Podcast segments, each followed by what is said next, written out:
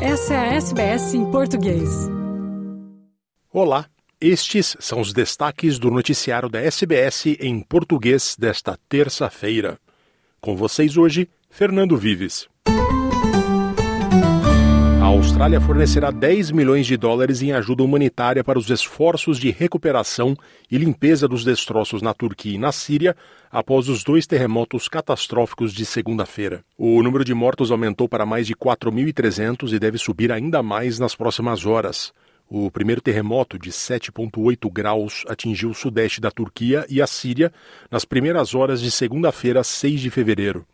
Um segundo tremor de magnitude 7.7 ocorreu no final do dia, atingindo o centro da Turquia e a capital síria de Damasco.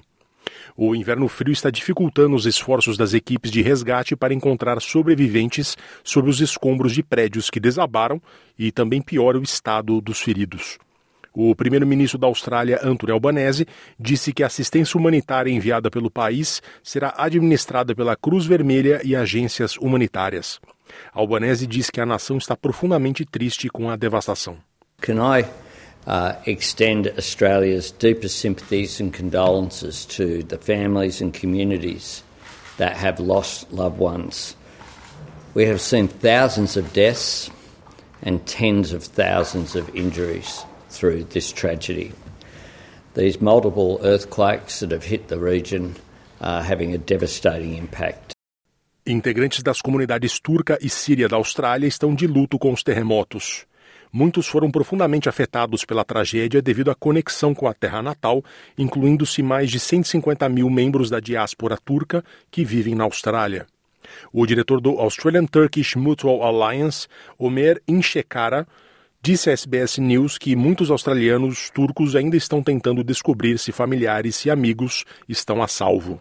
It's only been 24 hours, and, and you know everyone is desperate to uh, reach their families. And hopefully, uh, you know, they'll get good news. The local community is also people that would have uh, relatives in that area. We're seeing a lot of messages on social media where they're putting up their names, their addresses, and asking people in that region to go check those buildings. O Banco Central Australiano concedeu mais um aumento consecutivo da taxa de juros oficial, que agora está em 3,35%. É o nono aumento consecutivo desta taxa e aumentará a pressão sobre quem paga hipotecas. Por exemplo, quem tem uma hipoteca de 750 mil dólares terá o acréscimo de 114 dólares por mês aos pagamentos do empréstimo imobiliário. Em um comunicado, o Conselho do Banco Central disse que os australianos esperaram novos aumentos na taxa de juros nos próximos meses, enquanto tenta retornar a inflação à sua meta. O primeiro-ministro Anthony Albanese tenta distanciar a proposta de voz indígena ao parlamento de seu governo da maneira como o povo maori é reconhecido na Nova Zelândia. Albanese diz que a proposta da voz não foi discutida em sua reunião de hoje com o primeiro-ministro da Nova Zelândia, Chris Hipkins mas a presença do primeiro-ministro da Nova Zelândia em um momento em que Albanese tenta vender sua proposta aos australianos levou algumas pessoas a traçar paralelos. Albanese diz que a forma como a Nova Zelândia reconheceu seu povo indígena não tem nada a ver com a maneira da Austrália, e as ideias da Nova Zelândia, como assentos parlamentares dedicados aos indígenas, não estão sendo consideradas. A voz indígena no parlamento provavelmente será submetida a referendo no segundo semestre desse ano.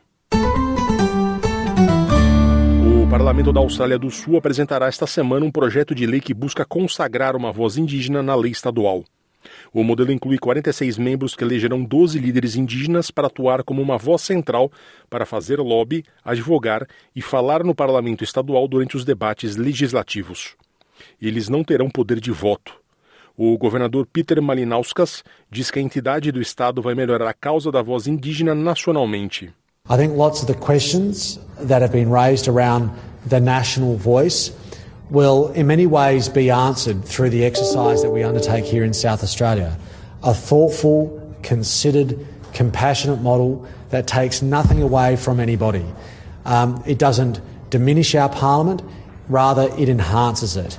It doesn't take away a vote or a say from anybody else, but helps facilitate a voice being provided to the traditional owners of our land. A polícia de Queensland indiciou quase 30 pessoas após a investigação de 14 meses que levou as autoridades a desmantelar um cartel de drogas multimilionário. A polícia alega que um complexo grupo de tráfico de drogas operava no sudeste de Queensland e que supostamente vendeu 50 milhões de dólares em drogas em um ano. A polícia diz ter identificado 25 entregadores de drogas ligados a um homem de 35 anos que fornecia metanfetamina. A partir disso, a polícia acusou 29 pessoas de 180 delitos, incluindo 12 de tráfico. Durante a investigação, a polícia prendeu 18 quilos de metilanfetamina, duas armas de fogo, cocaína, cetamina e mais de 500 mil dólares em dinheiro.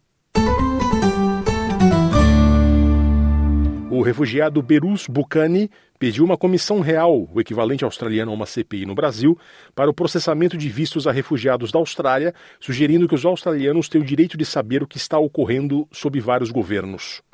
Bucani, um refugiado curdo, passou seis anos detido na ilha de Manus depois de fugir do Irã, antes de ser reassentado na Nova Zelândia em 2020. Bucani diz que pessoas morreram na detenção, acrescentando que centenas de requerentes de asilo foram arruinados.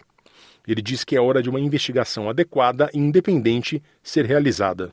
People of Australia have this right to know, you know, and we should know as well, you know. Of course, that uh, the you know we experienced that, but I think we still don't know that who is behind this, you know, who is uh, running this. So that's I think is very important.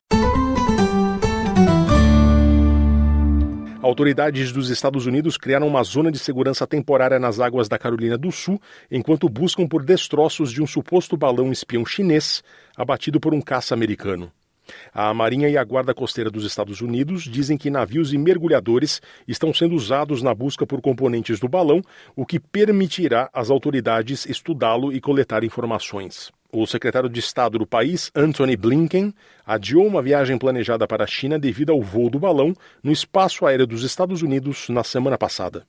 A China classificou a derrubada do balão como uma reação exagerada óbvia e afirmou que ele tinha fins meteorológicos.